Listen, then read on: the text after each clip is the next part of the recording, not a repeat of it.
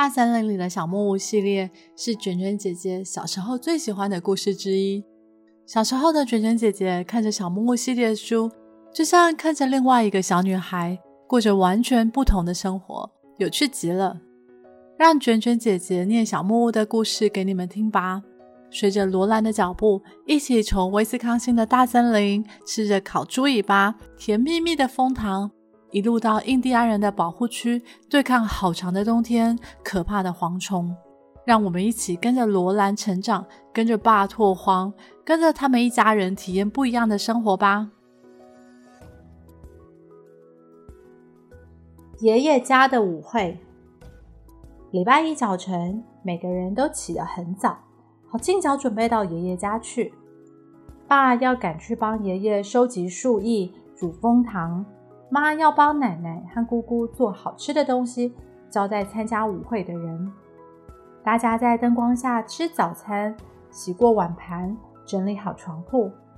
爸小心地把小提琴装到盒子里，放到早已等在大门口的雪橇上去。天气又冷又干燥，天空还是泛着灰光。罗兰、玛丽、妈和小宝宝玲玲坐在铺着麦草的雪橇上。身上包着大衣棉袍，温暖又舒服。马儿摇一摇头，神气地跳了一下。雪橇的铃铛发出悦耳的声音。接着，雪橇带着他们跑上大森林的路面，向爷爷家奔驰而去。雪橇在又湿又滑的雪路上滑得飞快，两旁的树木急速后退。不一会儿，森林里出现了阳光。空气也变得晶莹明亮起来，树干的阴影之间有了长条形的黄光，白雪染上了淡淡的粉红，飘落的雪和森林的脚印都有着细长的蓝色阴影。爸爸把野生动物留在雪地上的脚印指给罗兰看，这些小小的跳跃的脚印是白尾兔留下的，那些细小的脚印是田鼠留下的。那边的羽毛状脚印是雪鸟留下来的，雪地上还有一些脚印，像狗脚印一样。爸说那是狐狸留下来的。另外还有些跳到森林去的鹿所留下的脚印。天气更暖和了，爸说雪不久就会融化。雪橇很快就驶到爷爷屋子前面的空地，雪橇上所有的铃铛都在响。奶奶站在屋门前，笑眯眯地招呼他们进去。奶奶说：“爷爷和乔治叔叔已经去枫树林工作了。”爸一听，马上就跑去帮忙。罗兰、玛丽、妈和抱在妈怀里的小宝宝玲玲则走进屋里，把身上包的大衣棉袍脱下来。罗兰很喜欢奶奶家，她的屋子比他们家大多了。屋里有一个大房间，有一个乔治叔叔用的小房间，还有一个杜西亚姑姑和露比姑姑共用的房间，以及有着一座大炉灶的厨房。大房间这一头是大壁炉，另一头有窗子，窗子下是奶奶的床，床上铺着柔软的羽毛。在大房间里，从这一头跑到那一头，真是好玩。房间的地板又宽又厚，是爷爷用斧头把木头劈成一块一块做成的。光滑的地板擦洗得十分洁白。罗兰和玛丽在大房间玩，妈在厨房帮奶奶和姑姑做事。这天好像特别短，一下子就过去了。男人们带了午餐到枫树林去，所以午餐时他们没有摆桌子。只吃了一些冷肉三明治，喝了牛奶，但奶奶却为晚餐准备了素碱布丁。奶奶站在炉灶旁边，用手指把黄黄的玉米粉撒到一锅滚开的盐水里去。她不停地用一根大木匙搅动盐水，同时把玉米粉撒进去，直到锅里出现了浓稠稠、黄澄澄、冒泡泡的玉米糊，然后。他把这锅玉米糊放在炉灶后面，让它慢慢煮着。玉米糊闻上去真香，整个屋子都充满了香味，有厨房的甜香味，有壁炉里燃烧着珊瑚桃木的清香，还有奶奶放在桌上针线篮旁边那只塞满了丁香的苹果所发出来的芳香。阳光从闪亮亮的玻璃窗照进来，每样东西都看起来很大、很舒服、很干净。吃晚饭的时候，爸和爷爷从森林回来，他们的肩上都扛着一只爷爷做的木质扁担。这种扁担削成弯曲的弧形，正好适合他们颈子后面和肩膀的形状。扁担的两端都有一根链条，链条上有一个钩子，每个钩子吊了一只木桶。木桶里装满了热热的枫糖浆。爸和爷爷把森林中大锅里的糖浆挑了回来，他们用手扶稳木桶，但是木桶的重量从扁担落到了他们的肩膀。奶奶把炉灶上的东西移开，摆上一口大铜锅。爸和爷爷把糖浆倒进铜锅里，铜锅好大。装下了四大桶的糖浆，乔治叔叔拎了一小桶糖浆回来，每个人便吃着热腾腾、浇上了枫糖浆的布丁晚餐。乔治叔叔从军队回家来，他穿着钉有铜纽扣的蓝色军装，他的蓝眼睛看起来既勇敢又快乐。他长得又高又大，走起路来大摇大摆，很神气。罗兰吃玉米布丁的时候，眼睛直直的望着乔治叔叔，因为他听到爸告诉妈，乔治叔叔有点野。自从乔治打完仗回来以后，就变得很野了。爸摇了摇头，一副很难过又没办法的样子。乔治叔叔在十四岁那一年，偷偷离开家，跑到军队去当鼓手。罗兰从来没看过野的人，所以他不知道会不会怕乔治叔叔。吃过晚饭以后，乔治叔叔到屋子外面吹军号，军号声又长又响亮，非常好听，一直传到大森林去。森林又黑又暗又安静，树木静静地直立着，好像你在专心听军号声。接着，军号声从森林传回来，声音很细很小，但是很清楚，好像是一只小军号在回应这一只大军号。听，乔治叔叔说，是不是很迷人？罗兰望着他，没有说话。当乔治叔叔不再吹军号的时候，他立刻跑进屋里。妈和奶奶。清理好了碗盘，把炉灶擦干净。杜西亚姑姑和露碧姑姑正在他们的房间打扮自己。罗兰坐在姑姑的床上，看他们梳理着长发，并且小心地把它们分开。他们先把头发从前额到颈背之间分开，再从两耳之间分开。他们把头发编成长长的辫子。再把辫子盘到头上，扎成一个大把髻。就在厨房的洗槽里，他们用肥皂把脸跟手洗得干干净净的。他们用的是从商店买回来的肥皂，不是用奶奶做的每天用的那一种肥皂。奶奶做的肥皂放在一个大罐子里，软软滑滑，黑黑黄黄的。他们花好长的时间梳理前面的头发。姑姑高举着灯，对着高挂在墙上的镜子，仔细检查自己的头发。他们把中分线两边的头发梳得又顺又滑，在灯光的照射下，头发亮得像丝缎。即使两边蓬松的地方也闪闪发亮。然后，姑姑把发夹整整齐齐的。塞到大法髻下面。接着，他们穿上美丽的白色长袜，长袜是用最细的棉线编成的，上面还有蕾丝花边。姑姑又穿上他们最好的扣带鞋子，他们互相帮忙把紧身胸衣穿上。露西亚姑姑拼命地把露比姑姑的胸衣带子收紧，然后换杜西亚姑姑手扶在床边，让露比姑姑把她的胸衣带子收紧。拉呀，露比，再用力拉紧！杜西亚姑姑说：“她都快不能呼吸了。”再拉紧点，她说。露比姑姑站稳脚，更用力的拉。杜西亚姑姑不断用手去量自己的腰围，最后她喘了一口气：“ 唉，我想最多也只能收到这个地步。”卡洛琳说：“当他们结婚的时候，查尔斯能用两只手握住她的腰。”杜西亚姑姑接着又说：“卡洛琳，这是罗兰的吗？”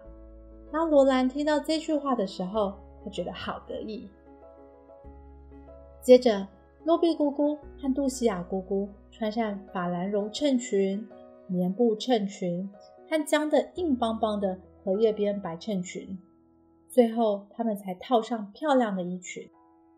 杜西亚姑姑的衣服是深蓝色的，上面还有一些红花绿叶的图案，紧身上衣前，还钉了一排黑纽扣，看起来就像多汁的大黑莓，让罗兰很想去咬一口。露比姑姑的衣服是用暗红色的印花布做的，上面印着淡红色的羽毛形状花纹。这套衣裙用的是金色纽扣，每颗纽扣上都刻了一座小城堡和一棵树。露西亚姑姑美丽的白衣领上，扣着一枚大的圆形浮雕顶针，浮雕上是一个贵妇人的头像，而露比姑姑的领针则是用蜂蜡做的红玫瑰，这是露比姑姑自己做的。玫瑰花粘在一根针眼已经破掉的缝衣针上，它们的样子都十分可爱。大圆裙在地上轻快地飘过来飘过去。他们的腰肢纤细，脸颊泛红，在平滑光亮的头发下，双眼也像在闪烁。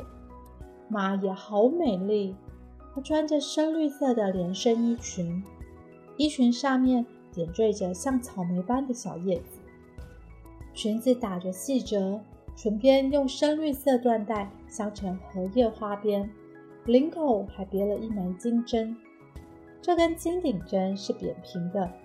有罗兰的两根手指那么长，那么宽，上面刻满了花纹，边缘呈扇形。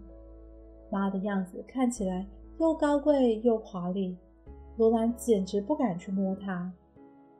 客人陆续到了，他们有的是提着灯笼，经过积雪的森林走路来的，有的是坐着雪橇和篷车来的，雪橇的铃声一直响个不停。大房间里到处都是高筒靴子和飘来飘去的裙子。小宝宝们在奶奶的大床上躺成一长排。吉米伯伯和利比伯母带着他们那个也叫罗兰的小女儿来了。两个罗兰站在床边看那一些小宝宝。那个罗兰说：“他们家的小宝宝比玲玲漂亮。”“她根本就不漂亮。”罗兰说。我们家玲玲才是世界上最漂亮的小宝宝。不，她不是。那个罗兰说：“是，她是。不，她不是。”妈穿着连身衣长裙，像风一样飘进来，严厉的叫了一声：“罗兰！”两个罗兰都闭上了嘴。乔治叔叔吹起了他的军号，嘹亮的声音充满了大房间。他还不停说笑、跳舞，又吹军号。接着，爸从盒子里拿出小提琴，开始拉起来。所有的男女一对一对的在地板上站成方块形。当爸喊完“一、二、三，跳”的时候，他们开始跳起来，向右大转，再向左转。爸大声叫喊，所有的裙子都开始旋转起来。所有的靴子也开始用力的踢踏着地板。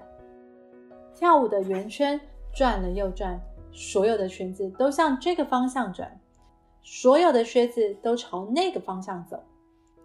大家的双手高举在空中，一拍一开，一拍一开，把你们的舞伴旋转起来。爸说：“每位先生向左手边的女士鞠躬。”他们都听爸的话去做。罗兰看到妈弯腰扶手，裙子跟着摇曳身姿。罗兰觉得妈是全世界最可爱的舞蹈家。小提琴正在唱着：“野丫头呀，你们今晚不出来吗？你们今晚不出来吗？野丫头呀，你们今晚可会出来，在银色的月光下跳舞？”大圆圈和小圆圈转呀转，裙子在旋转，靴子在踩踏，舞伴相互鞠躬，分开汇合，再鞠躬。大圆圈和小圆圈转呀转，裙子在旋转，靴子在踩踏，舞伴相互鞠躬，分开汇合，再鞠躬。奶奶一个人在厨房搅拌大铜锅里煮着的糖浆，她随着音乐的节奏在搅拌。后门口放了一桶干净的雪，有时候奶奶会舀起一匙糖浆，倒在装了雪的碟子上。罗兰再去看跳舞的人，爸正在演奏爱尔兰的洗衣服。他喊着：“跳啊，女士们，跳啊跳，重重地踩着后跟跟脚趾头。”罗兰的脚也忍不住在动。乔治叔叔看着他，大笑起来。他抓住罗兰的手，在角落跟他跳起舞来。罗兰好喜欢乔治叔叔。大家在厨房门口笑得好开心。他们把奶奶从厨房拉出来，奶奶穿的衣裳也好漂亮，那是一套深蓝色的印花衣裙。大家在厨房门口笑得好开心。他们把奶奶从厨房拉出来，奶奶穿的衣裳也好漂亮，那是一套深蓝色的印花衣裙，上面有秋色般的叶子。奶奶笑得脸都红了，一直摇着头，木头汤匙还握在他手中呢。等等，我得看好糖浆呢。他说。就在这个时候，爸弹奏起阿肯萨斯的旅客，每个人都照着音乐的节拍拍起手来。于是奶奶向大家鞠躬，一个人表演了几个舞步，她跳得跟每个人一样好看。大家热烈的掌声几乎要压过爸的小提琴声。